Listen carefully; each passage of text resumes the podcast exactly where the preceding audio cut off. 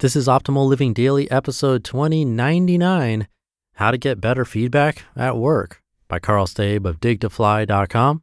And I'm Justin Malik.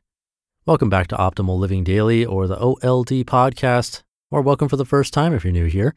This is where I read to you from some of the best blogs I can find and get permission from, mostly covering personal development and minimalism on this show. Now let's get right to it and start optimizing your life. How to Get Better Feedback at Work by Karl Staib of digtofly.com. You walk down the hallway back to your desk, feeling a little bit tired. You're about to make the turn, but instead you go straight and you end up in your boss's office. You ask him, Do you have a minute? He says yes, and you sit down. He's probably thinking, Here it comes. Let the complaining begin. Instead, you say, I just have a quick question. What is one thing I could do to improve on my work? He's stunned, doesn't know what to say. Better feedback. I've been helping companies get better feedback from their customers and employees since 2010, but rarely do we ask for feedback from people in our day to day lives. I thought about the feedback that I give myself. My inner critic is always giving me feedback, but I realized that I was asking the wrong type of questions. I recently messed up the time zones and showed up to a phone meeting with a potential client an hour late. Of course, he wasn't on the line. I remember asking myself, why did I think I could start my own business? Who would hire such an idiot like me? Really bad questions. I let this stomp through my mind as I fell asleep. Now I look back on this old self and smile. What a dummy I was to hate on myself so much. Quality questions. Good questions are the key to better feedback. I started improving on how I reflected on my day.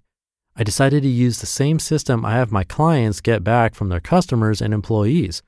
I rated my day on a scale of 0 to 10, 0 being lousy and 10 being amazing.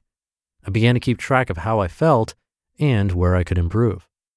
Then I asked myself three questions What went well? What could I have done better? And what is one thing about my day that I want to remember, my daily story?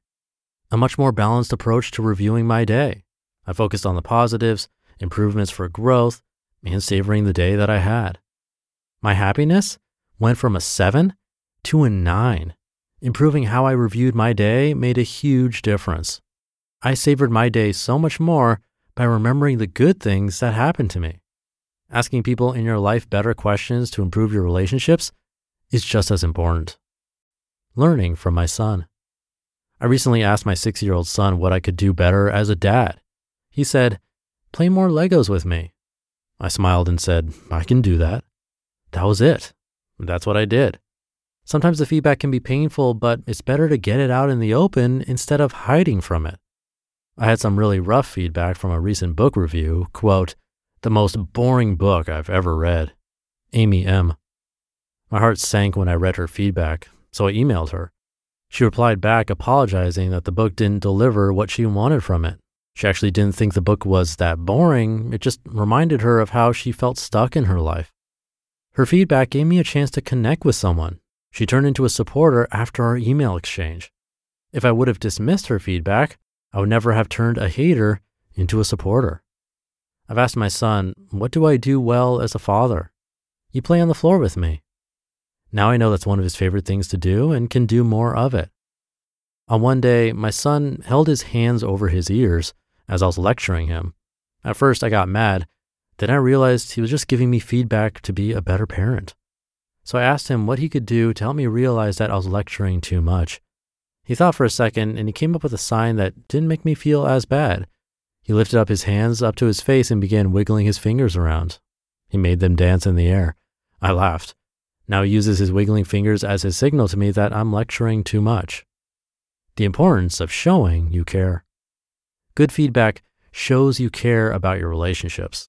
Good feedback also builds confidence. The more you learn about who you are, the more you can grow. The hardest part about listening to feedback is being open to all sides. Sometimes to get to the good, you have to wade through the bad. It's the domino effect of feedback. The better you are at asking good questions and listening to the feedback, the more each conversation tips toward a happier life. That's why the ability to reframe feedback is so important.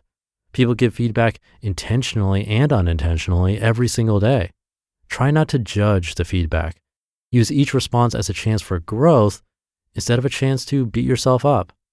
Look at how you get feedback from coworkers, employees, and your family. Are you showing them that you are listening to their problem and their ideas? When you listen to the people in your life and willing to incorporate their ideas into your life, you are open to growth.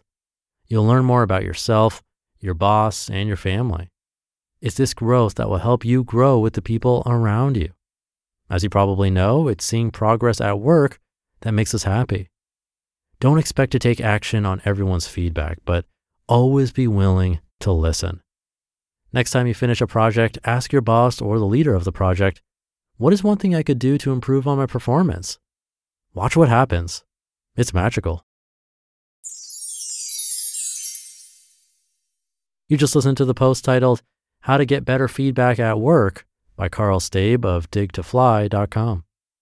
And thank you to Karl. He mentioned a little experiment in there that I actually did for years. So if you've been listening for a while, you might remember this.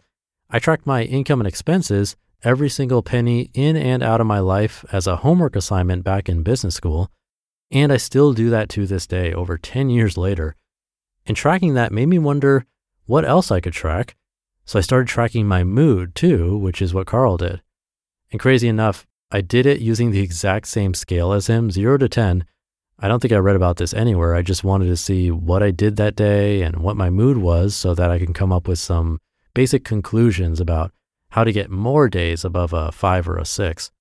And the moral for me, and longtime listeners will already know this, it was that the best days were always the ones spent with other people. If I spent most of the day alone, I probably had like a 5 out of 10, just very average. But the 8s, 9s, and 10s, that was thanks to other people. Although the lower days too were thanks to other people, so got to keep that in mind.